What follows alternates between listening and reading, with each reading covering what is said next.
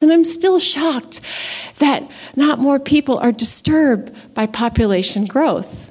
And I think it's because, as a species, we've decided not to talk about it, to kind of tuck it away. So I'm here to untuck it. Those words were spoken back in 2012 at a TEDx talk by our guest, actress and activist Alexandra Paul. Music to my ears. Yeah, mine too. We'll do some serious untucking next on the Overpopulation Podcast.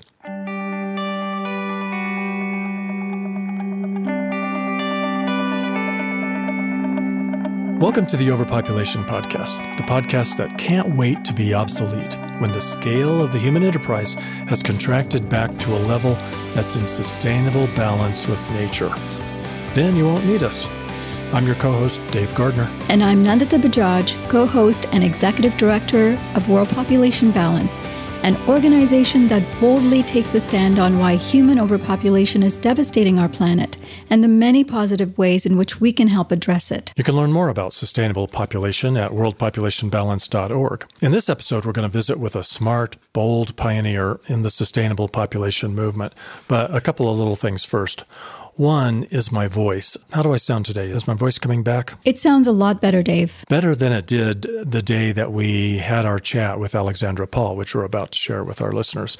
On that day, it was a little bit weak. I'm just recovering from emergency surgery. So I just wanted you to understand why it didn't sound like the usual Dave Gardner.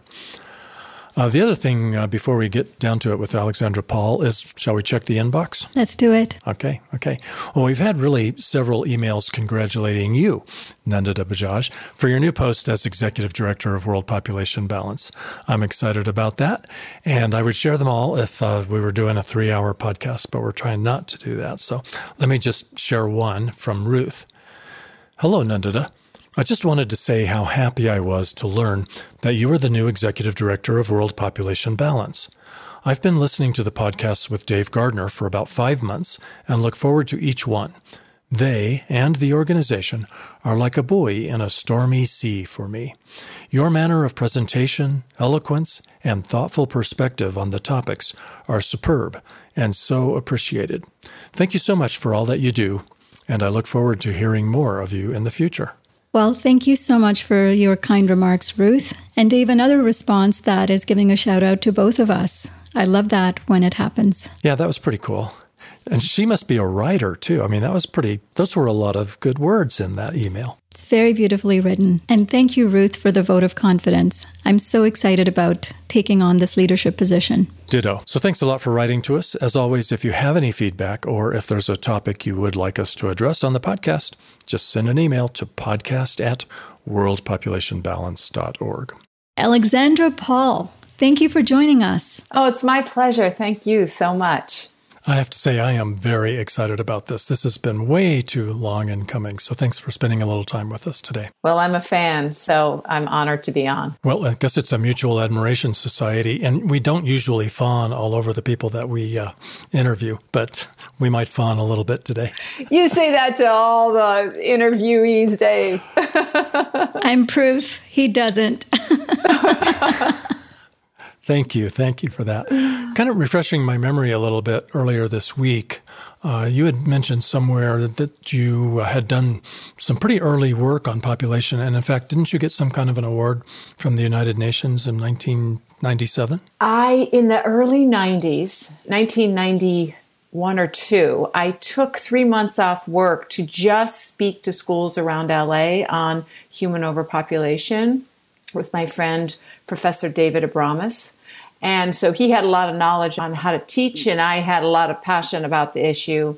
And together we had a presentation that we presented to high schools and middle schools actually around LA. Back then you had to write postcards or call teachers in different schools to just say, could we please come speak? Because there was no internet. So it was, was labor intensive, but we did get a lot of yeses, please come teachers are often happy to you know not have to teach and be able to sit back and watch somebody else teach a subject so we did that and ended up speaking to uh, 6000 students around la both in classrooms and auditoriums uh, so that was in the early 90s and then the United Nations flew me out to, I think it was New York with Esai Morales, another actor who's involved with the environment. And we spoke and then gave us an award for doing good work. I wish I had the award. And actually, when I looked it up, I couldn't find that, that what the award was or anything. so, but anyway, it, you can find on the internet that we were there, we spoke, and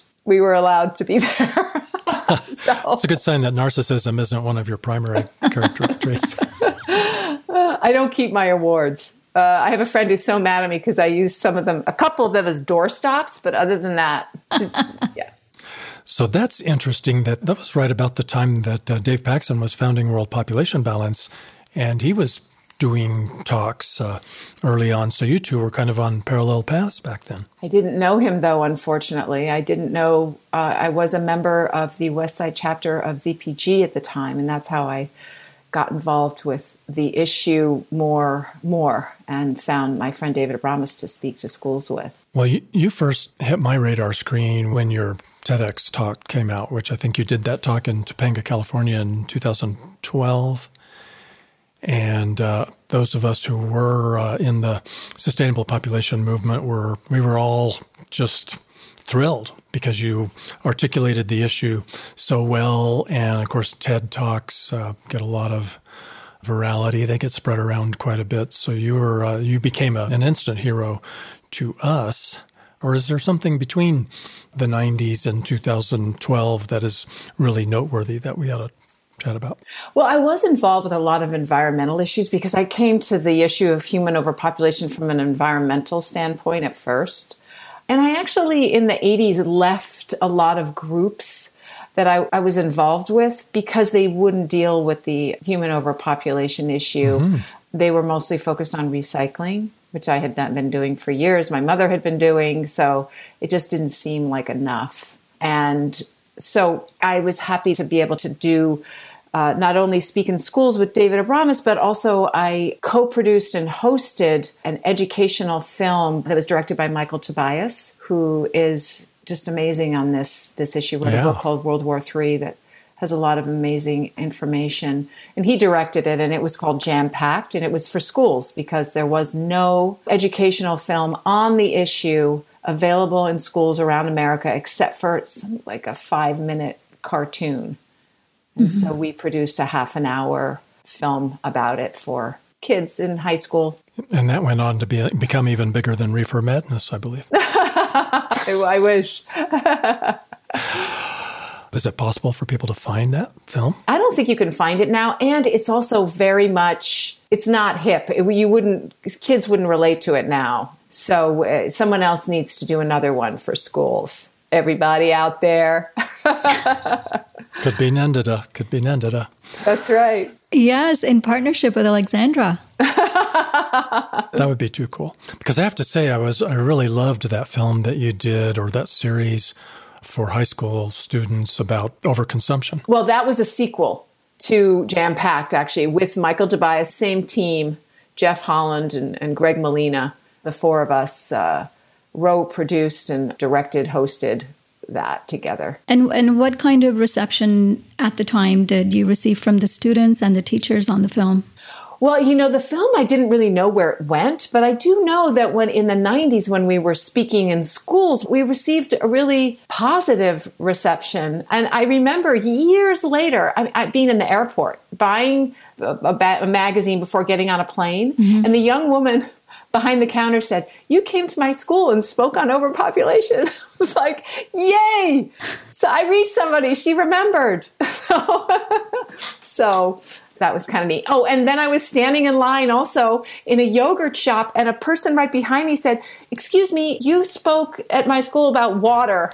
And we did this thing about water, and I can't even remember exactly what it was, but obviously they came away with this was years later, maybe 10 years after speaking at their school. So I was just happy that they remembered something, that it was an environmental thing, maybe. But so I know I touched at least two people and they seem to be fine with it. But no, seriously, when I speak about human overpopulation, I have not gotten any backlash, and we, mm-hmm. we did not get backlash when we spoke in schools either. I think the youngest grade we spoke to was second grade, actually. We changed a little bit, but we did not get backlash. And it might have been also that because of the internet, parents weren't knowing exactly everything that went on in schools. But I mean, because there was no internet, parents were, how was your school, your day today? Oh, fine. You know, it wasn't on the internet. It was harder to find out what was going on. Right, right. Well, I was going to ask you about did it get tucked away after those experiences? Did something change between the early and mid 90s and 2012? Or has your experience been pretty rock solid that no one's ever given you any pushback about talking about the subject? Well, I did do a, a, presentation on Earth Day a few years ago at Pierce College, and I went into the bathroom afterwards and I heard a lady complaining about the fact that I was telling people not to have kids, which is not true at all. I never tell people not to have kids. I don't believe that's a very good way to get something done. It's better just to tell them the ramifications of having too many kids or um, more than two children and let them decide. Mm-hmm. So she didn't, I don't think she saw me in the bathroom, so she didn't confront me. I would have just told her the same thing I just told you. And then, yes, I was um, recently asked to speak at a college, and the students, without talking to me or knowing anything about my presentation, just knowing that it was called something like Human Overpopulation and Overview, that they wanted to cancel my talk because they felt that it was racist to discuss this issue. Wow. They assumed that. They assumed that. And I had a meeting with them, uh, with some of them, because I wanted to explain, answer any of their questions and see if they would put me back on, maybe reschedule me again. I was irritated because I believe that they could definitely not agree with me, but the fact that they'd never spoken to me or didn't even know about what I was going to be speaking about and canceled it, insisted on it being canceled, that was irksome. And I wanted to have a discussion. So when I spoke with them, it was so interesting how uneducated they were on the issue. And one young woman said, Well, if you talk about population, people won't talk about consumption, and, and that's not a good thing. And I said, Well, wait, why can't we talk about more than one thing, mm-hmm. more than one issue? We can hold these two, and they, they are very much entwined. And she also had the misconception that the population was going down, and I had to tell her birth rates might be going down, but population is actually going up. Mm-hmm. So, happy ending um, after our very civil discussion.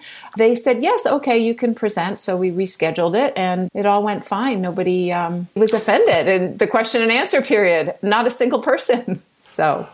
Well, that's a success story. Congratulations. In fact, Nandita, you were at that present, the second presentation. I don't I know was, if you knew yeah. that, that was the uh, presentation that had been canceled. I did not know that because I, I didn't have any backstory around the presentation. I was just so excited to see someone, you know, being able to get into a university to do a presentation on the topic because there is so much resistance. And Dave, might you have any idea why students think that our population is declining? Could it have anything to do with baby bust alarmism in the news a lot lately? 10 or 20 times a day only. right. And also, it's a complicated issue. People, and I'm sure journalists get it wrong too. Well, they do sure. get it wrong because they'll say the rate is slowing, but then they'll infer that the population is already declining, which is mm-hmm. not a truism yeah. at all. Yeah. So it can be complicated if you really, you have to be very careful with how you phrase the situation. One of the missions of this podcast is to really improve overpopulation illiteracy, to help everyone around the world become more knowledgeable about the subject. And thank you for being a, a fellow. Uh, professor in that endeavor. And, and in fact, uh, this might be a good segue to talking a little bit about your TEDx talk. It's just amazing to me when I went back and watched it again the other day for the first time in years how you were really remarkably on message with exactly what World Population Balance has been talking about today. I think you were ahead of at least that one organization and ahead of of my thinking in terms of what needs to be said. How can we best communicate about this? Well, thank you. I think it was Dave. I might have met him around that time actually, Dave Paxson, and he told me that people, including population organizations, were not using the word overpopulation. Mm-hmm. And I almost fell off my chair. I was so shocked. And now I have a I have a broader view after speaking with a lot of people. I still use the word overpopulation, but I have more understanding of the sensitivity around the issue. I think the big difference between me and the organizations is I don't charge anybody to speak, I don't have any donors. I don't really care if people don't agree with me because I believe that I'm correct. I won't be censored by my job by speaking out like this. So I can use the word overpopulation, but maybe other organizations feel like they can't. What What do you two think? Well, our um, podcast is called the Overpopulation Podcast. So we're definitely not shying away from using the word. I'll let Dave speak to his history and his adoption of the word, but I, I believe the world is overpopulated.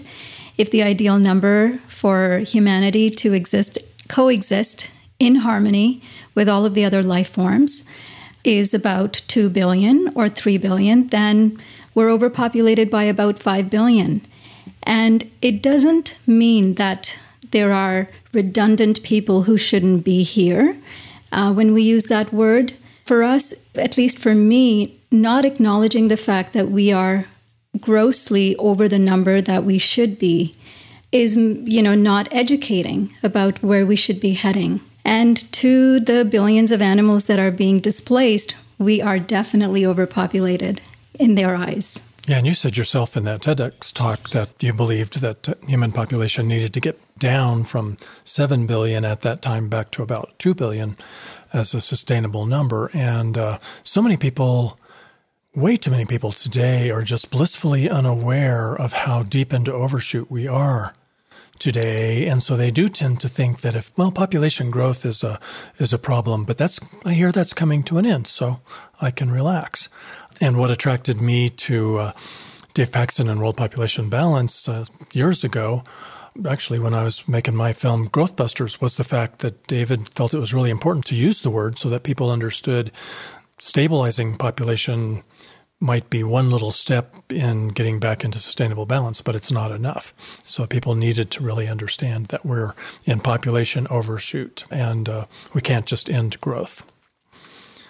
But I know there are some uh, authors, uh, experts, uh, and environmental organizations, a few who do talk about the subject, but they have chosen not to use the word because for some reason they think that the use of that word does somehow imply somebody has to be eliminated from the planet tomorrow. Mm-hmm. Right, which is so odd because we're exactly the opposite of that. We're trying to make sure that people don't die and suffer by lowering the population in a humane, steady, thoughtful way before it becomes too late. Exactly. Exactly. That's right.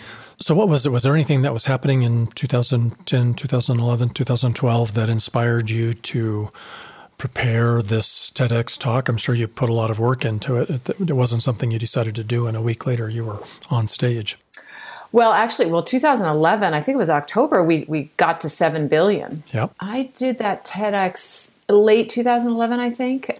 And it was really because somebody asked me to do a talk. And so I said yes and then did the talk and then created it. So I didn't create it and then, as far as I remember, that's how it went. So it was sort of I rose to the occasion. Huh. I think that's that's what it was. That was the most important subject to you. If you were going to get on stage and talk about something, that was the one, right? I guess. Yes, for sure. I've been involved with a lot of different issues. But in my late 40s, I decided that I was going to focus on animal rights and human overpopulation because those were the two issues that were sort of more fringe, that people were less comfortable with. And I, I thought that I, being a middle class white woman in a career that doesn't excoriate you for speaking out without you know needing donors or caring what people thought that that's where i needed to put myself instead of raising money for children's hospitals, for example. Mm. Which I can't do anyway for because of re- it goes to animal research, but so. right. Did you face any resistance from the organizers when you proposed uh, the talk? No, not at all. You know what I find is that most people do think that there are too many people on yeah. the planet. They just don't like to delve any deeper. They see a lot of traffic and they they understand it i think in a very deep way But then there's this other part of them that doesn't want their rights taken away and they immediately jump to China or India. I really wonder where our issue would be today if China and India hadn't sort of ruined our reputation. Mm-hmm. Because people jump to that immediately. They don't even know the actually the ins and outs of it. They just know there was oppression. Yeah. Right. So yeah, it'd be an interesting thought um, exercise if that hadn't happened. Would our issue be more mainstream and be more accepted mm. and not so feared? Yeah. Yeah, good point. So, was it scary at all to you? Did you have any apprehension about choosing that topic and going with it? No, not at all. After all, I had been speaking about it in schools in the 10 year or 20 years earlier, gosh, 20 years earlier. And I had gotten involved. I think one of the reasons that, you know, my involvement with the issue was not consistent. In other words, I haven't spent the last 30 years only focused on human overpopulation. And part of that was because there just aren't a lot of people out there working on the issue with whom I've interfaced. And so I got involved with the electric car movement and really moved that mm-hmm. forward. And when, when electric cars became mainstream, I, I knew I didn't, they didn't need me anymore. Mm. And so I, I focused on animals and overpopulation again. So I have been, yeah, guilty of not being incredibly consistent in terms of my activism. And then recently uh, uh, on this issue, last year I wrote to some colleges and asked if I could speak. And I did hear back from one, the San Diego State University. And I'll be yeah. speaking actually to another class there tomorrow. Great. So, you know, I, and I'm thinking actually, and speaking with you now makes it more real of hiring someone to help me just do all that work of outreach because I think I could probably find an intern or somebody whom I could pay and I'd be able to afford somebody who could just do outreach and to maybe get me booked so that I can speak. Because that's that's the hard thing is trying to get in. I have spoken to Scripps University of Oceanography. Is it called a university? College of Oceanography. Uh, they have a climate change class. Mm. Uh, you can actually get a degree in science and climate change policy. And so I've spoken to their class three consecutive years. Uh, so I didn't shock them. well, that's great. I found your presentation that you did for San Diego University to be so accessible. I felt it was just really well done. And I just even wanted to ask you in the nine years since you've given the TED Talk, your messaging was still very bold and on point, but have you evolved how you were talking about overpopulation then versus now? Now, the TED talk was only nine minutes, and the presentation I gave, for example, to Scripps is an hour and a half. so it's different, but now it's it's about one child per couple. It's really I used to speak in the early 90s certainly about two kids or fewer. Hmm. And now it's really about having one child, getting people comfortable with the, with the notion of single children, only children. I know I spoke about that in, in the um, TED talk, but now there's no equivocating. Because now we're, we're hitting 8 billion since that TED talk. Well, I want to interject real quick that we will put links in the show notes to as many things that we talk about as we can. Definitely, it will put a link in the show notes to this TEDx talk and Alexandra's talk at San Diego State University. I think that's available to the public. We'll put a link because I didn't get a chance to see it because I had something more important to do. I needed to recycle that day. you know everything I'm saying anyway. You know. So I think I'm, I'm learning from Nandita about pronatalism, though. I wasn't that aware of that concept. I mean, I knew there was a push because I'm a woman and I've had people push me to have babies and be scornful that I haven't. But I'm learning from Nandita about pronatalism more. So I'm happy about that that's certainly broadening my perspective. And also being more from uh, the organization having kids, which will soon be Fair Start, I'm mm. also recognizing other ways to look at the issue rather than the way I look at it, which is from an environmental point of view and quality of life for humans. Like there's other ways to show people that population is a problem and that we can solve it. And I think uh, Fair Start mm. does that. Yeah, they're pretty impressive in that department. So let's listen to a moment from your introduction at that TEDx talk. And a couple days later, I told my friend Susie Hollander that because there seemed to be too many people in the world for it to handle, that I wasn't going to have any kids. And she looked at me and she replied that she was going to have three. And I felt pretty alone in my beliefs. And 37 years later, I still feel pretty alone in my beliefs, and I'm still shocked that not more people are disturbed by population growth. And I think it's because, as a species, we've decided not to talk about it, to kind of tuck it away. So I'm here to untuck it. I can hear how nervous I was in my voice.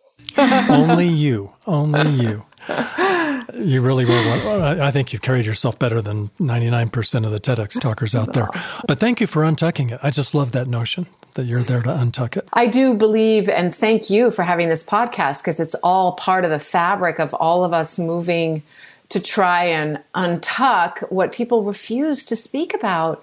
And so they stay with these notions that those university students did that people who want to lower the population or even stabilize it or talk about having fewer kids are racist, classist, etc. when actually we're the opposite of that because a world of 11 billion is going to be really terrible for the folks who are in countries where they're less developed or the rich countries are going to fare better in other words and the privileged people yeah yep mm-hmm.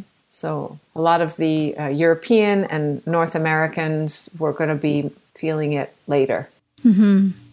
Yeah, no, I, I'm with you on that. I think we both are. In that, you know, overpopulation is a social justice issue. It is hurting the most marginalized communities now, and it's going to hurt the most marginalized communities increasingly as our population continues to grow and we continue to grow the number of climate refugees that are being harmed by these, you know, disastrous events. So you told the story that you felt alone as a child, and 37 years later, not much had changed. Now, another eight years or so later, do you feel just as alone, or do you feel like you have a little more company today than you did? Well, I have more company because I've met people like you but the world, I think, is still judging from the response in the media after the 2020 census and all the articles that are coming out now about how the population is declining, which isn't true, but the population birth rate is declining and how terrible that is. Um, they do, everyone, the media is hysterical. And I've only seen one or two, I think I've seen, I've read three articles that I had to seek out um, that say there's an upside to having a smaller population if it were getting smaller. Three, um, three out of hundreds. Yes, mm-hmm. right, exactly. Yeah. Um, hundreds on the subject, only three had that perspective at all. And none of them but one in Business Insider. The other two were blogs. So the New York Times, the LA Times, the, the, all these newspapers are printing many articles in the last few weeks that all give you this feeling when you finish them that, oh my gosh, we really need to have more people. Mm-hmm. Otherwise, we're going to be in trouble. Um, did you read the one in the New York Times on Sunday? Yeah. Yeah. I mean, that was a heartbreaker. Yeah. Uh, well, it was a heartbreaker. They were trying to make people who read it heartbroken about all the people, the empty this and the, the empty houses and I'm thinking, you know, that in some places like LA that and San Francisco, it's so expensive. There's so many people wanting housing that it's super expensive. And here you are. On one hand, we're complaining about the expense of too many people um, trying to get too few houses in these cities. And on the mm-hmm. other hand, we're lamenting empty houses. It's like, well, we need to discuss this so we can come to a happy medium. Yeah, the dissonance is just deafening. Uh, so that the New York Times piece was called "Long Slide Looms for World Population with Sweeping Ramifications." We'll include a link in the show notes, and it was mostly uh, heartbreaking. But you know, there was one bit in there that gave me a little bit of hope. Uh, you mean the one sentence? Yes. The one, but there was one little, or maybe two sentences, right? Yeah. Because right. I wrote a letter, by the way, and noted that they only had one sentence that acknowledged climate change or something. but German demographer uh, Frank Swiaczny, which I know I'm not pronouncing correctly, German's a tough language, chief of population trends and analysis for the United Nations until last year, he, he's quoted in the piece saying, countries need to learn to live with and adapt to decline. Now, decline is kind of a poor choice of words, but you know right. that is the mantra for this century is countries do need to learn to live with and adapt to population contraction. It's going to mm-hmm. happen, hopefully sooner than later, and we just need to adjust. It's going to happen, and we hope that it happens in a way because as that women and couples choose to have it happen instead of it happening because of a pandemic sweeping through overcrowded cities or wars happening over resources or famines due to climate change that can't support this larger population. Yeah, yeah, yeah. And that Business Insider piece, the declining American birth rate could actually be good for the economy. Uh, we'll put a link in the show notes for that too. And uh, it was, you know, a relatively positive article, the first of its kind that I've seen in a while. It did acknowledge that the fact that the birth rates are going down is because of women's rights are going up mm-hmm. and education is going up. Now, the other articles actually have acknowledged that, and I have been impressed that the mainstream media does get the link between women's rights and them they're choosing to have smaller babies, which makes it all the more confounding that these outlets and journalists would want women to go backwards into, you know, having more children, which unless they think, oh, well, don't worry, those women can have a full time job and four children. Mm-hmm. Totally fine.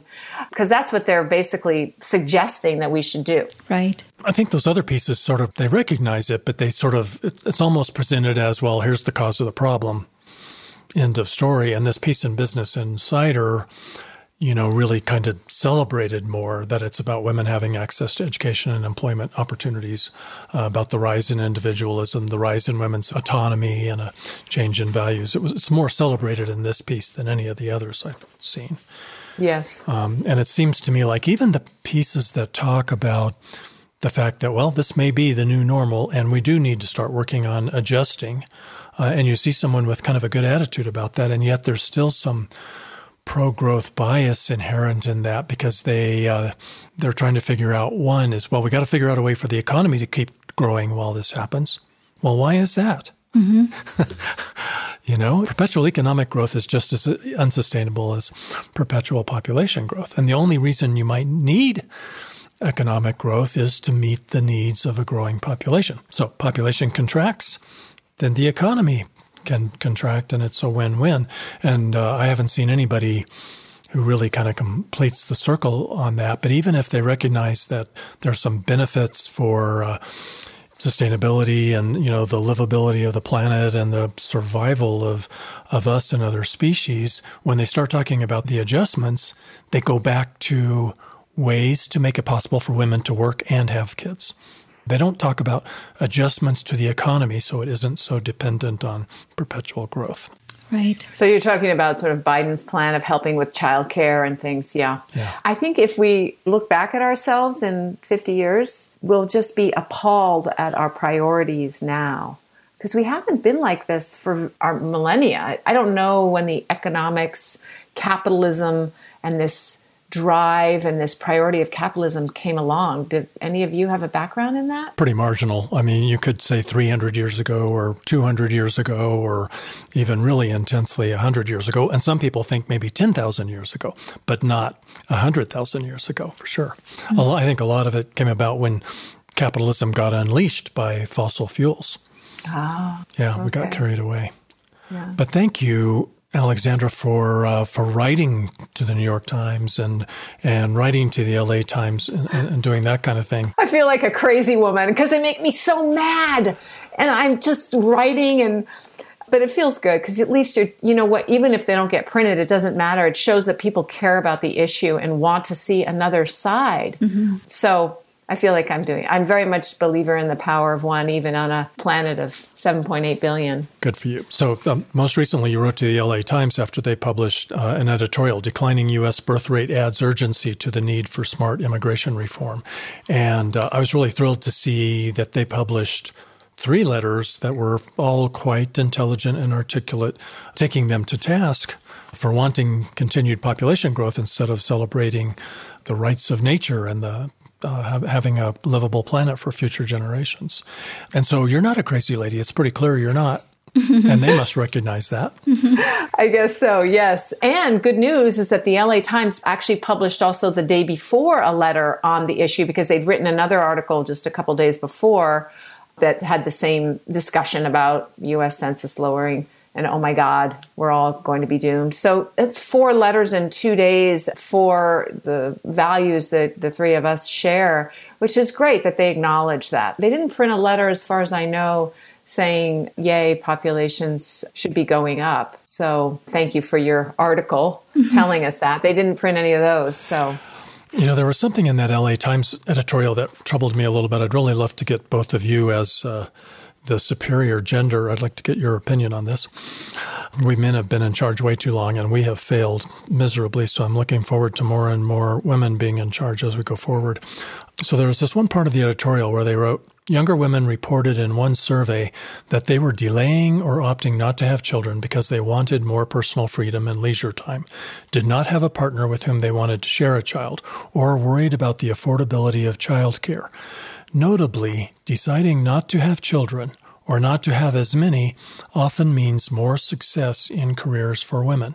A patently unfair trade off. Mm. Do you think it is? Is yeah. that an, uh, is it unfair? Wow. But that, that there's that trade off? As a society, do we need to find a way to make it so women don't have to choose between the two? I mean, I personally, I would agree with that statement and say that I chose not to adopt, partly because I wanted to continue my acting career and not because adoption is an option for those of us who have decided not to have kids because of overpopulation. But because I knew, even though my husband is very progressive, I didn't trust that we wouldn't fall into roles, not because of him, but because of me and guilt and just feeling like as a woman I should be a certain way. Whereas a husband or a, the male partner doesn't have that same kind of pressure. So I think that we need to change the, uh, well, we, it is changing, but slowly the uh, g- gender roles. It's one of the great things about when gay couples have kids, they have to discuss things like gender roles, you know, traditional gender roles and who's going to take on what mm-hmm. instead of hetero couples like I am, I'm in a hetero relationship. We don't dis- we don't we didn't discuss it. We just through our we've been together 25 years. We've sorted it out, mm-hmm. um, but we didn't discuss it in the beginning. Right. But you have a right to have a superstar career and four kids if you want. Is that your oh, right? I see. That's kind of my oh. question. Oh, I see. Sorry. Nandita, what would you like to answer that? I'm so glad, Dave, that you picked up that tiny little nuance that, that they're trying to throw in there of still trying to make it seem like a trade off, a sacrifice. There's something wrong with you if you can't have it all. It's so inherently pronatalist in its language, saying that this is ultimately what all women must want. And the fact that climate change is pushing people to not do it, or rising cost of living, you know, wanting to have freedom, all of those things are excellent reasons. But the fact that it's being presented as a sacrifice that women are having to make, definitely not the place that I'm coming from. My husband and I, we did choose to not have children to address overpopulation, but also because we really did not see children in our lives. We consider ourselves as complete families. We have an adopted companion animal. And I'm finding that there's a necessity to move away from this kind of pronatalist culture that defines family, you know, as a unit that consists of children or a family that must consist of a couple. It's something I, you know, even spoke about in the last podcast is the word family has evolved in such a dramatic way that people don't refer to this, you know, more kind of heteronormative structure of a nuclear family with two kids as a family. So I find it problematic when it's presented as a sacrifice I would like to live in a world where the child free choice is celebrated as a valid option, not as a sacrifice, not as a lack, but as a valid option for women to make that choice completely autonomously and to not be considered selfish for it. Well said. Well, Alexandra, you're right. Adoption is certainly a potential equalizer because it, it is a little bit unfair that if a couple wants to conceive a child, that the heavy lifting falls to the woman, that haven't figured out a way to make us men carry a child to term. Adoption really does free a couple to get completely outside of those traditional roles if they want to. But it doesn't for the pregnancy, but it doesn't after the adoption. There's still the negotiation between the man and the woman about raising the child. And what I see is that even with progressive men, mostly the woman is the default. If uh, given a choice between the man having to give up something to go pick up the child from school and the woman, it's generally the woman's, for example, her work that will be put second and expected. She, she will make that, that run to pick up the kid. True. That's kind of what that, that sentence that you picked up, Dave, was suggesting too, right? It didn't say that about men. It said that specifically about women, that they're going to have this trade off of not being able to have it all. Yeah, they're not thinking completely outside the box there, are they? And I think, like I said, one of the reasons that I chose not to have children, I don't think that I would fall into those expectations and gender expectations and that my career would suffer. You never see a male actor wondering if having kids is going to stifle his career. I mean, I've never, but female actresses, they do. They have to take time off from work or slow down or work just in town just so they can take care of their kids. Mm. Yeah. Well, here's another uh, notable moment from your talk that I'd like to share. And this is where people start getting nervous talking about overpopulation and population issues because they're scared that I'm going to take away their rights to have children. But I don't want to take people's rights away. I want to give people rights. Forcing people to have fewer children does not work. In fact, the fastest and most efficient way to stabilize the world population is to send girls to school and to empower women and to give everyone access to and education on birth control. And those are good things. And as a culture, we need to emphasize the benefits of having a one child family so people will choose to have fewer kids. I noticed that I said stabilizing the population instead of lowering it. But I think I do say in that talk, which I haven't heard in a long time, that 2 billion people is the optimum. And yeah. by the way, Nandita, some people believe it's one and a half billion. So uh, that it's, I was actually being conservative when I said 2 billion. but the thing that's crazy is that all these newspaper articles they're talking about oh population decline and 2 billion was just 90 years ago yeah. and my mom that means that my mom grew up in a world of 2 billion and she was happy i mean there were a lot of human injustices in that world but in terms of environment it was much better than it is today. But she didn't have a flat screen TV. She didn't. And the economy, the GDP was just not humming along, Dave, as much as they, they want. You know, so since, you know, we've added almost a billion people since you spoke those words, and mm. maybe 500 more people understand. If you're talking about overpopulation, you're not trying to tell many people how many children they can have. Uh, I hope I'm being conservative in that. Well, I think that TED Talk, it hasn't gotten a ton of, I mean, it's been 10 years, so it's gotten about 500,000 or half a million views, which, you know, I'm grateful for that. But, you know, probably if I'd done it on, you know, the sex life of an Instagram user, it would have gotten 500 million. Mm-hmm. But I'm grateful for the people who have watched it. And I believe that the way I present it is convincing. It might wear off but because uh, there's so many pro-natalist, as Nandita has said, pro-natalist assumptions in our society that just my uh, 10 minute TED talk might not sway them, but hopefully it opened them up. And what we need is more messaging, like I said in there, so that people aren't so inundated with this idea that if you are child less, you're going to be less happy. I say the word child, I consider myself child free, but sometimes I don't say it around parents because I think it sounds like I'm going, I'm child free, which I am doing that actually, but it makes them feel bad because they are child burdened. And when I say that, I mean, it's hard to raise a child. But our society refuses to talk about it. It wasn't until Brooke Shields had wrote her book about uh, postpartum depression that I think people began to understand oh, postpartum depression happens to almost every woman. Hmm. It's not unusual. It doesn't mean you're broken, but that's because society wasn't making that a conversation we could have because they were so afraid that then the aura of motherhood would would be tarnished. Right. And I guess maybe right, Nandita?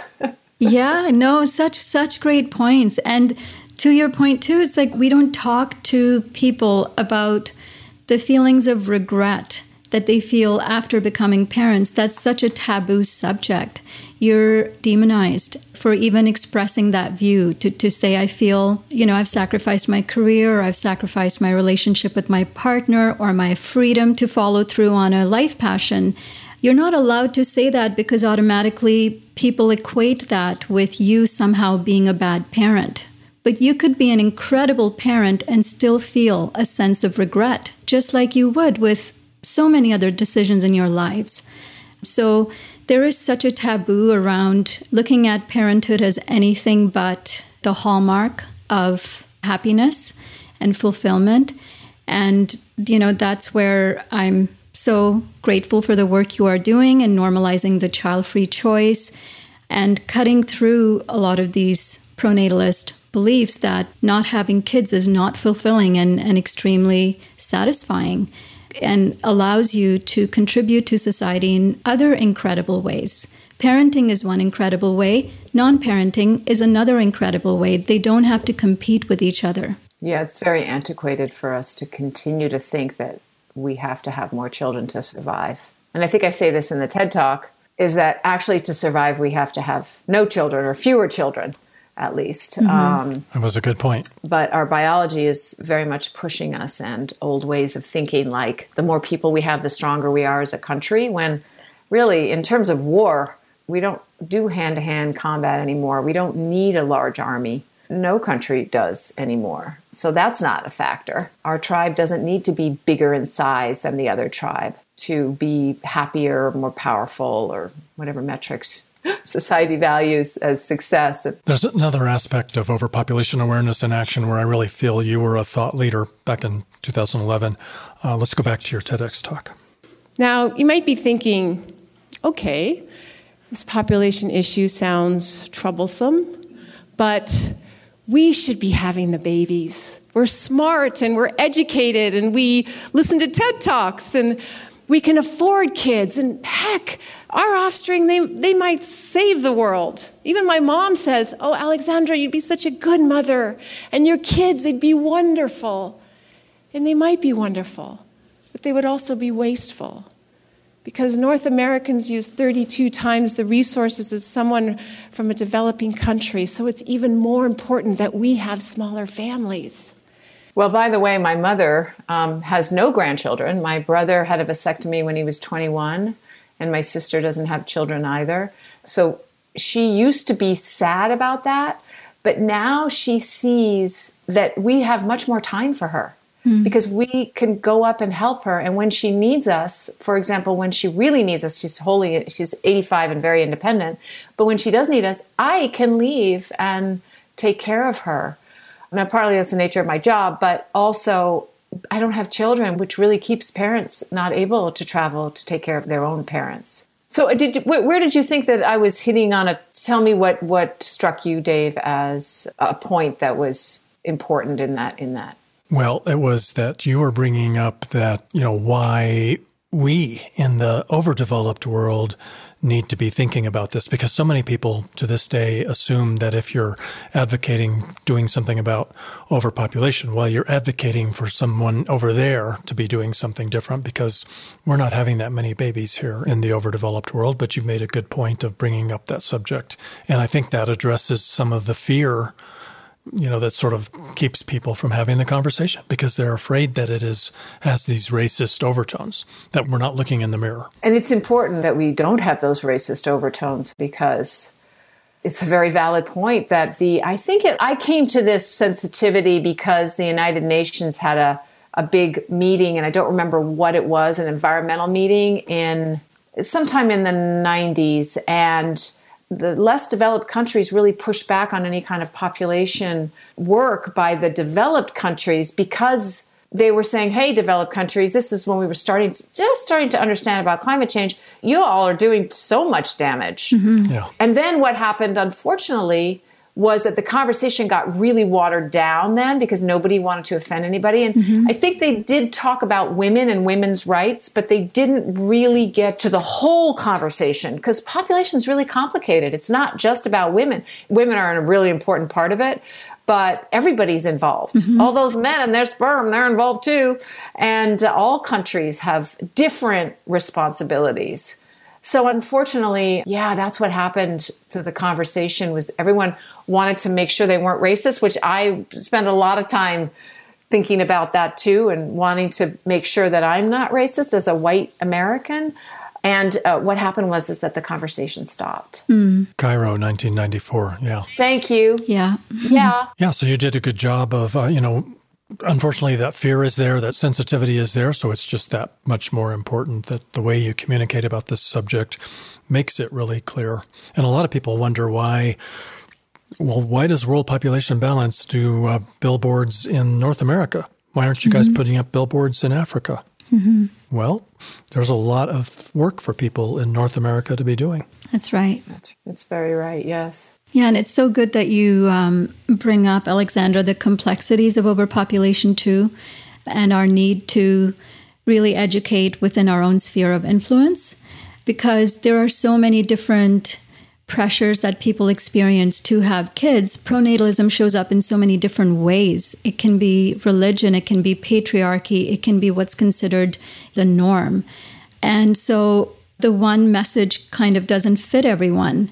And that's why it's so important that we do acknowledge that world population does need to go down and that we have a role to play in educating people, you know, within our own sphere of influence here, but also supporting efforts in the most appropriate way possible in developing countries where women and men and people are being oppressed you know, to not talk about overpopulation in developing countries, I think is also unjust because we then assume that people want to be exactly that way and we shouldn't be pointing fingers, but people aren't living great lives in that kind of a way. And while it may not be our place to suggest how to do that, it's important not to assume that it's it's here or there. I mean, it really overpopulation is a global issue and I'm really glad that we are focusing our messaging here where we understand the culture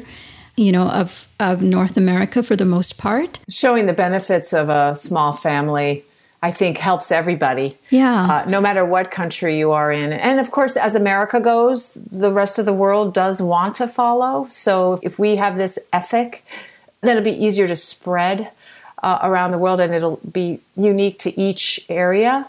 I had somebody when I spoke, I think it was at LA College. This was a long time ago, and a man in the back stood up and said, I'm Armenian. And my people, there was a genocide. I feel like I should be able to have as many children as I want because my people were killed. And that, that is true. There was a terrible genocide. Mm-hmm. It killed a lot of Armenians. And I said, I am a white middle class American, I cannot talk to you about that because that's your experience. So for me to start telling you, well, you shouldn't have. I'm so far away from that experience. But I will say that the kind of tribalism that we have, which is my people mm-hmm. versus your people, is contributing to a lot of population problems in the world. And yeah. that maybe if we start looking at the fact that people, even if there are fewer of them, they don't have to get back to what they were in terms of numbers necessarily. I'm, I'm, sure actually because the Armenian genocide happened, I think it was in the 20s. But why are we thinking about human numbers? Why not quality of life? Mm-hmm. Why do we always go to that? Well, we've got to have as many people as we used to have. It's such an interesting human thing, maybe the healthier thing for all societies is not a, thinking about human numbers, but thinking about the quality of life of each of those humans and what each of those humans have. And I wish that all Armenians will have the beautiful life that they maybe had before that if that's he feels that they don't have it now but i don't think just getting up to more numbers is the answer mm-hmm. it is hard when you're me and you're a dominant group to a it gives me the insulation to talk about this issue mm-hmm. because i have white privilege but on the other hand it also means that i just i can't tell everybody how i think they should go i can only talk about the issue as a whole. It's one of the reasons I don't actually know a lot about US facts and figures because I look at the world population as a whole. So numbers in the US are not as important to me as the mindset in the US yeah. that we have. It's a really complicated issue, this issue, because it deals with the just basic humanity. Yeah, what, what do you all think about that? I mean, Nandita, you are not a white American. so you you have a different point of view about how maybe you can you speak about this. I mean, I've I grew up in India until I was 17 and then I've been here for the last 23 years. Um, so in Canada. In Canada, right. So I do have similar privilege in terms of living in a wealthy country and having access to so much and the autonomy and you know the uh, ability to speak openly about this subject. So I do consider myself privileged. But, you know, some experience that I have being part of a fairly traditional culture. I mean, I've really I moved here a long time ago, so I'm not an authority on, you know, my my own culture and how it's evolved now. But I know from my Indian family that is still there and friends who are Indian who live, you know, outside of India that the pronatalism is still so very strong and hugely oppressive. The child free choice is barely being recognized. And there's, you know, a handful of people who are doing research there, and people are starting to, you know, come out as child free couples. But it's definitely not the norm. It, there's just this expectation that you are going to get married, you are going to have kids in a way that that expectation may not be as alive here. You know, people do have the choice to have or not have kids. The pronatalism might hide it from them and make it seem like they don't have the choice, but they definitely have the, the right to exercise that choice it's not to the same degree present and prevalent um, within my own culture. There's a lot of shame. If you don't have kids, you're kind of seen as, you know, an outcast. Something is wrong with you. Your identity as a woman, as a mother, is challenged. Your identity as a wife, you know, is seen as lacking. You're, you know, so much a part of your kind of joint extended family with your in laws that you're not just again, for the most part, I'm not speaking in generalities, but you're not just getting married to your husband, you really are entering a whole family that has expectations of you. So your life isn't just your own. Okay, that's interesting. So, one last subject I want to bring up related to your TEDx talk. Let me share the way you closed that out. So, let's change our idea of what the ideal family looks like. One is a beautiful number. And let's not be afraid to talk about overpopulation because it is not about taking rights away from people. It is about giving opportunities to women, children, and future generations. And lastly, let's be part of the solution and choose from now on to bring forth no more than one child ourselves. Thank you. A couple of things related to that. First of all, one is a beautiful number. It kind of makes me think of Three Dog Night, but um, but I love that different different approach to one. But I love that one is a beautiful number. certainly great that you talked about giving opportunities to women, children, and future generations. But I think what I really want to spend a minute on is that there are so many people who are just so afraid that you're trying to tell them how many children they can have. I have found it extremely difficult to just recommend. And yet, I think it's fair to say that's what you did. You boldly went out there and basically said, I recommend one child families. I do, but let me tell you that I have my neighbors having her second child, and I was like, Congratulations! and my husband's under his breath going, What are you doing that for, Alexandra? They're having another kid.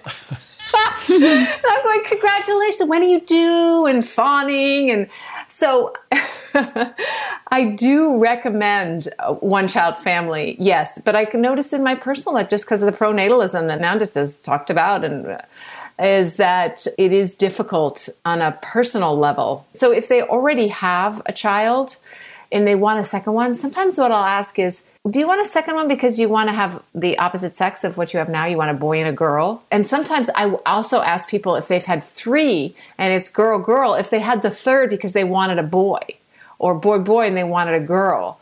And it's so interesting because what Carter Dillard from Having Kids mm, Soon to Be Fair Start, he asked the question, why do we keep thinking about what parents want? Hmm. I want a girl, I want a boy, I want three, I want a big happy family, and not think about these children and the world they're going to be growing up in. Mm-hmm. Well, yeah, that's that's basically what our culture leads with. Yeah. Is what the parents want. Yeah.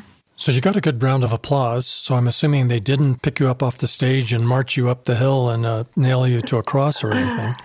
Did, no. was everybody pretty comfortable and you weren't shunned from the auditorium after that? No. And you know, I'm very much a people pleaser and so I want people to like me. There's no doubt. I feel like I phrase that talk. This it just proves you can talk about human population. You just have to do it in a in a certain way and make sure they're autonomous. When I spoke at San Diego State University, my mom was also on the same Zoom talk that Nandita was on, and my mother said, "I was just so happy that." You told that story about basically, I said that if someone asked me, does this mean I shouldn't have a lot of kids, I really want a lot of kids, I would say no. You if you want a lot of kids, you really want a lot of kids, go ahead. I'm not telling you how many kids to have. So I think it's really important that we let people make the decision, but explain to them that if you love your children, that one way you can show love for future generations is to not overburden them with what you want, which is a happy family or two kids, hmm. a boy and a girl, or whatever you want, and really put into the equation what your kids are going to be experiencing. Right. So I think autonomy, and, and studies have shown that if you let people make the decision themselves and even think that they came to the decision themselves, they're more apt to come to the decision that you are pointing out, basically. yeah. So going with that philosophy, yeah. I am kind of grappling with the messaging and, you know, what's the best bold solution to bring forward? And I loved Chris Tucker's interview we did recently where he talked about, you know, bringing down the fertility from 2.5 global to 1.5 by 2030. And that number 1.5 by 2030 really stuck. Yeah. And it's it's wonderful to be thinking in those terms. But the one child messaging i know you know we've kind of received feedback about you know it brings back people to china's one child policy immediately that's what mm. people think but mm. have you kind of received feedback on the limitations of messaging like that i've gotten the feeling that people think i'm too direct with the word overpopulation and the way I talk. I'm direct in, in that way, but I don't say, uh, maybe I did I say at the end? I said, those of us who haven't had kids yet, please consider. I mean, I thought I put it in a really soft way. But what my main point is, let's look at the benefits mm-hmm. of having a one child family because we don't talk about that. And if people really, if you get them talking about the benefits, they'll see that there's more time for themselves, less money spent on kids, better relationship with their spouse because they're less stressed, so many less pressures, mm. just a myriad of wonderful things that happen both personally in within the family structure, yeah. within the community, and then you can keep going out and it still goes. The only people who don't want it are the big corporations and the capitalists. Right. And and, and i guess governments because they need workers. They want workers. And those are i guess politicians who still are under this old paradigm that the more workers we have the more powerful our country is. So we'll get on that list that says we're the number one country yeah. which doesn't measure other important values at all of their citizens. Yeah. And I'm so glad that you're speaking about the benefits because I think, given the proclivity for people towards self interest and what's good for them, because a lot of people don't respond to scarcity crisis and, you know, climate change and universality of having a good life. But if we because they're so stressed in their own life. I mean, people right. are really stressed. I'm I'm amazed that they can handle three kids and a full. these women. I mean, I've talked with them because I'm a health coach, and they they are struggling right. to be everything. And what falls to the wayside? Their own health and well being. Yeah. Generally.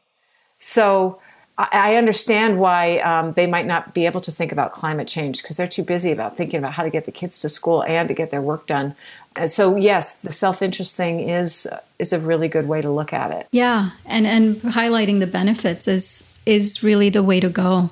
You know, one of the more I think effective ways to go to reach to appeal to people's you know own interests. And also never i really feel that we should never penalize anyone for having more children. We should just continue to incentivize just really so much emphasis on the positives. The government should be emphasizing the financial incentives to those who don't instead mm-hmm. of penalizing those who do. Right. Because that brings back the uh, China and India and such, and days of forced sterilization. So it's all about just spreading the love about one child and smaller families and all that great stuff and making it cool, making it acceptable. So, Alexandra, among the many different types of activism that you're involved in, you know, sustainable population being one of them, you're a gay rights activist, animal rights activist, a lot of the things that I overlap in interests around. And I would love to hear more about your journey into animal protection. What got you started? Uh, when I was 14, I actually became a vegetarian because I read a book called Diet for a Small Planet, mm-hmm. which talked about, and it was an environmental way of looking at vegetarianism. Vegetarian meaning no eating meat. And then a few years later, for a book report, I did read a book called Animal Liberation, which was about the ethics of not exploiting animals. So that's when I stopped buying like shampoo and I didn't wear makeup then, but that kind of thing. I became aware of the ethical. Uh, so I stopped wearing animals. And in my early acting contracts, when I was in the early 80s, they stipulated that no makeup that was put on me could be tested on mm-hmm. animals. That was hard to find, but every everybody, all the makeup artists were happy to do it. I just had to help them find the makeup. And so I never had a project in all the 100 projects that I've done, somebody say no, we're not going to people want to do the right thing, they just sometimes don't know how. So they were always excited. It was really interesting. And then finally, 33 years later, I gave up dairy. Mm. And it was the second, the third best thing I've ever done in my life. Uh, the first one was um, me stopping being bulimic, which is a challenge I had for 12 years. The second one was marrying my husband. And the third one was becoming vegan. All those three things just contributed to my happiness so much and I changed as a person. You wouldn't think going from vegan to vegetarian and after, you know, not wearing animals for I stopped wearing animals in my 20s, so no wool, leather, or silk, that I would have such a change by just giving up dairy, but I really did. Incredible. I, I changed the way I looked at the world by becoming fully vegan. Yeah. Um, you know, finally I was completely aligned with my values and uh, yeah, and so in my late 40s, I decided that I was going to just focus on helping animals and people, and it was going to be population and animal rights. And there's such a strong correlation between animal suffering and our growing numbers, right? We are the biggest threat to animals. Do you try to bring this up in animal rights communities? Uh, what kind of feedback do you get if you talk about overpopulation in animal advocacy movements? I have spoken twice at the Animal Rights Conference, given a presentation, helped put together a panel on human overpopulation and the link to the environment mm-hmm. and the, therefore animal habitat and such. But I don't I don't bring it up with my friends on a day-to-day basis most of my friends don't have kids actually. So I, am surrounded by less conventional people anyway. Mm-hmm. But it is an important issue that the environmental organizations would refuse and still refuse to deal with. Animal rights organizations are by nature more radical, so less fearsome, fearful. They're less fearful of dealing with issues that people get defensive about. Mm-hmm. People definitely get defensive if you say, I'm a vegan. You don't have to even, I don't tell people to be vegan. It's the same thing as having one kid. I'm not going to tell you to be vegan. You've got to come to that. It took me 33 years to go from yeah. vegan to vegetarian. Why would I judge you? No. But um, people always do get they not always, but a lot of people do immediately feel like you're judging them just by your own actions, right? Just following, yes. Yeah. But you know, when I drove electric cars uh, before I started driving electric cars in 1990, same thing. People always thought that I was going to be mad at them for driving in an SUV. I'm like, I'm just trying to clean my side of the street. I'm just trying to live my value. I, I don't have time to tell you what to do. It's too much. Right. I'm living in alignment with your own values every day is the hardest thing to do. Absolutely. So I'm not judging you. and is it difficult for you to live in alignment with your own values eh, with your career? Do you ever have to kind of compromise? I was going to say eat steak when craft services serves it up. right. I've had to, and it has been actually with animals. I've been able to really navigate it well. Um, you know, I was in Baywatch, put me in a scene at Marineland, and I asked them to please write me out because I didn't want to hmm. support that place, and they did. And a lot of it's because they knew already in my contract it said that I didn't want things to sign it. So they knew I wasn't just being a diva. And I had a movie where they asked me to ride a horse, and I don't ride horses because I don't believe that animals, any animal, should be used for my own pleasure or transportation. Mm. And so I talked to the director before the movie started, and I, ha- I was the lead, so I had some sway. And I said, you know, I didn't tell him that I didn't want to ride horses. I said, How are you going to shoot this stampede, horse stampede scene? Isn't it going to be really hard? Is there a way to do it that where we don't have to do this? And of course, then we used a motorcycle. And afterwards, he said, Oh my God, it was so great that you escaped on a motorcycle rather than a horse. Because it was, I mean, it was so not realistic anyway. So a lot of times it works out for the best when you talk about your own values. But I am not to you know because I wrote to you yesterday in a moral quandary um, about pronatalism. I haven't ever spoken up about that in terms of my. Um, and I have a, a movie offer that I said yes to because I was so excited about it because I love the script and it's very progressive, LGBTQ, lots of, you know, not just white people. And it's, funny and now because i'm taking your class nanda I, re- I realized i don't know why i didn't notice it when i read the script. It is the most pronatal story practically that you can get and i need to figure out what i'm going to do. I haven't signed a contract so i need Wow. to talk to the director. And i need to talk to the director I, I think and tell him why because i need to even and I have to say that it's much easier for me to say it when it's about animals. Right. But when it's like I really believe that we can't promote having twins and surrogacy and all that. And so I can't be in this movie. Oh my god, it makes me so nervous. I haven't I couldn't sleep last night Oh my because I was goodness. so worried about talking to the director. So, So a, re- a rewrite's not going to cut it. no, actually, a rewrite isn't going to cut it. So, and I need to remember that you know I have to live my values, and I I know it's going to be upsetting for him. And uh, I've worked with him four times. No, this will be my fourth time.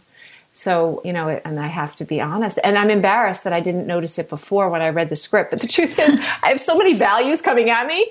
I was like, "Whoa, this is so great!" It's got gay couples and they're marrying, and like, I forgot all about the uh, baby thing. I don't know what I'm going to do, and if I do it, I it'll have to just cop to being a, a human being. That you know, there's so many things to weigh. Yeah. that this might not be the only thing. I mean, it's a wonderfully progressive script in terms of LGBTQ, and so there's so much good, but so I think I'm just going to have a conversation with him and see. But I, I think if it was an animal thing, I would say I'm sorry I can't be in it. But I also would have said it right off because I would have it would have boing out at me.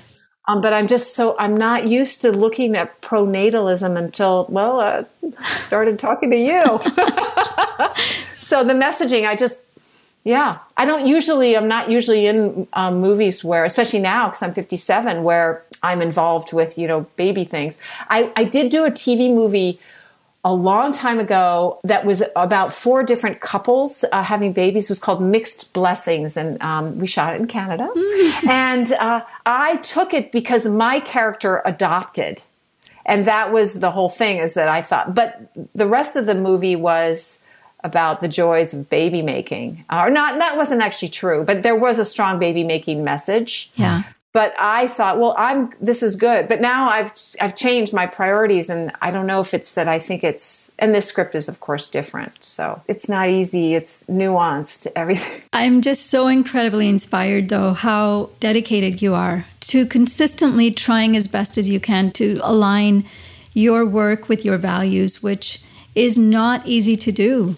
And I really admire you for your dedication on the subject. And I just want to say, you know, a lot of my work on pronatalism was inspired by Laura Carroll, whose book we are currently reading in my course, The Baby Matrix. So, a big thanks to her for waking me up to that. And I've I read that book because it's assigned in our class. I too. I uh, although we'll be talking about it because there are some things I recognize in myself about that she goes farther than I mm-hmm. actually in some some areas. So I'm going to test um, you on it tomorrow. It's it's tomorrow night our class, so you better be ready. okay. I'm done. I finished it. Great. Well, not to be outdone in uh, praise for you, Alexandra. You're like my Jane Fonda. You've only been arrested, I think, five times so far for uh, no no i've been arrested over 20 times. oh over 20 times. Oh. yeah yeah so i think maybe more than jane fonda but i'm not sure. But she's she's amazing so i don't i i'm not going to compete with her because she's so amazing. I look up to her also. But uh, thank you for standing up for what you believe. Real quickly can we just get the story on your podcast? You do a podcast called switch for good Oh, thank you. Yes, Switch for Good. It's Switch and the digit for good, and it's a podcast about the benefits of a plant based lifestyle. And uh, we've been going for, um, we have oh, uh, 140 episodes, so we're branching out. It's not just about a plant based lifestyle, but a healthy lifestyle. Um, so we we do branch out. But yes, thank you so much, Dave. You can find it on any podcast platform. That's great, and we'll put links in the show notes to help people find all these as well. Wow, great conversation. Thanks. As we wrap up, Nandita, should we shed a little light on that course that you and Alexandra talked about? Yeah, sure. Thank you, Dave, for that opportunity.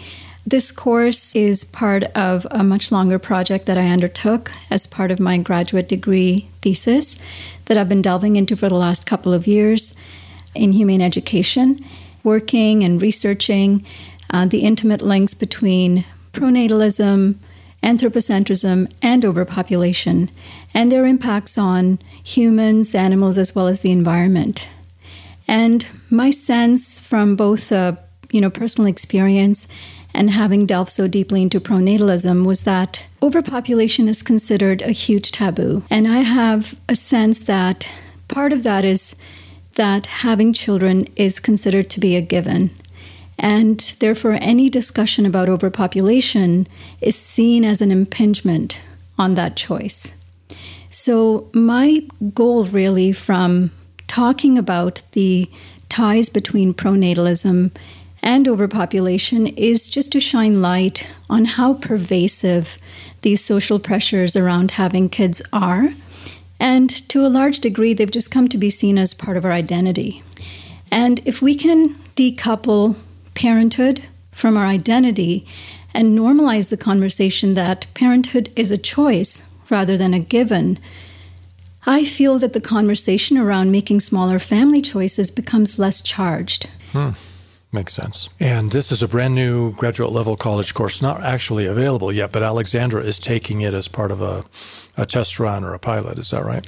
Yeah, that's right. Yeah, I'm just uh, doing final tweaks on the course. I've got a small number of people taking it with me as a pilot course.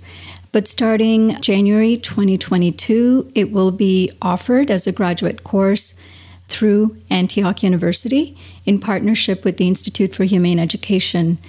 And it'll be the first course of its kind that's talking about the link between overpopulation, pronatalism, how the decision to have biological children is not as personal as it seems that there are far reaching impacts of that choice on other human beings, on the animals, as well as the environment, and how we can start to include the bigger picture, which is the state of our planet, in our minds while we're making that, you know, very important decision. So I'm so excited about this course, and I'm hoping that a lot of people will, you know, start to see things differently with regards to overpopulation and and having kids. Well, thanks for doing that work. It's just stunning that uh, you have to work so hard to get our minds wrapped around this subject, but appreciate that hard work. Thank you. We do try to close each episode with an inspirational quote, and I've got a very appropriate one today, I think. It's from Seth Rogen, the well known actor and filmmaker. And uh, he said this recently on the Howard Stern radio show. So rather than one of us reading it, let's just hear Seth Rogen from that show. There's enough kids out there. Who needs Oh, there's so many. We need more. We need more people. Who looks at the planet right now and thinks, you know, what we need more f- people. So nice to see someone in that position of influence taking a stand on this very important topic and also normalizing the child free choice. It's amazing that it gets so much attention. It just shouldn't be that big of an event when someone of note says, Hey, we chose child free, and uh, we're pretty darn happy with that decision. Exactly. Yeah, simple as that. Well, we'll include a link in the show notes to that moment where Seth Rogen and Howard Stern talk about why Seth is glad to be child free. And of course, we'll include links to everything that we talked about with Alexandra as well. That's it for this edition of the Overpopulation Podcast. Thanks again, Nandita, for that very important work that you and the staff of World Population Balance are doing. Visit worldpopulationbalance.org to learn more about how we can solve world overpopulation. While you're at the website, you can sign the Sustainable Population Pledge, listen to our podcasts, get on our email list, and importantly, become a supporting member. Make a donation to support this work. Thank you, Dave, also for your amazing partnership in this work. You can also find us on Facebook and Twitter. Write to us. We love hearing from you, and we often share your thoughts on the podcast. Our email is podcast at worldpopulationbalance.org. Recommend this episode or podcast to friends, family, colleagues, journalists, and elected representatives. And click subscribe or follow in your podcast app so you don't miss an episode. Until next time, I'm Nandita Bajaj, reminding you that we can all make a dent in this movement by choosing small impact families, whatever family means to you.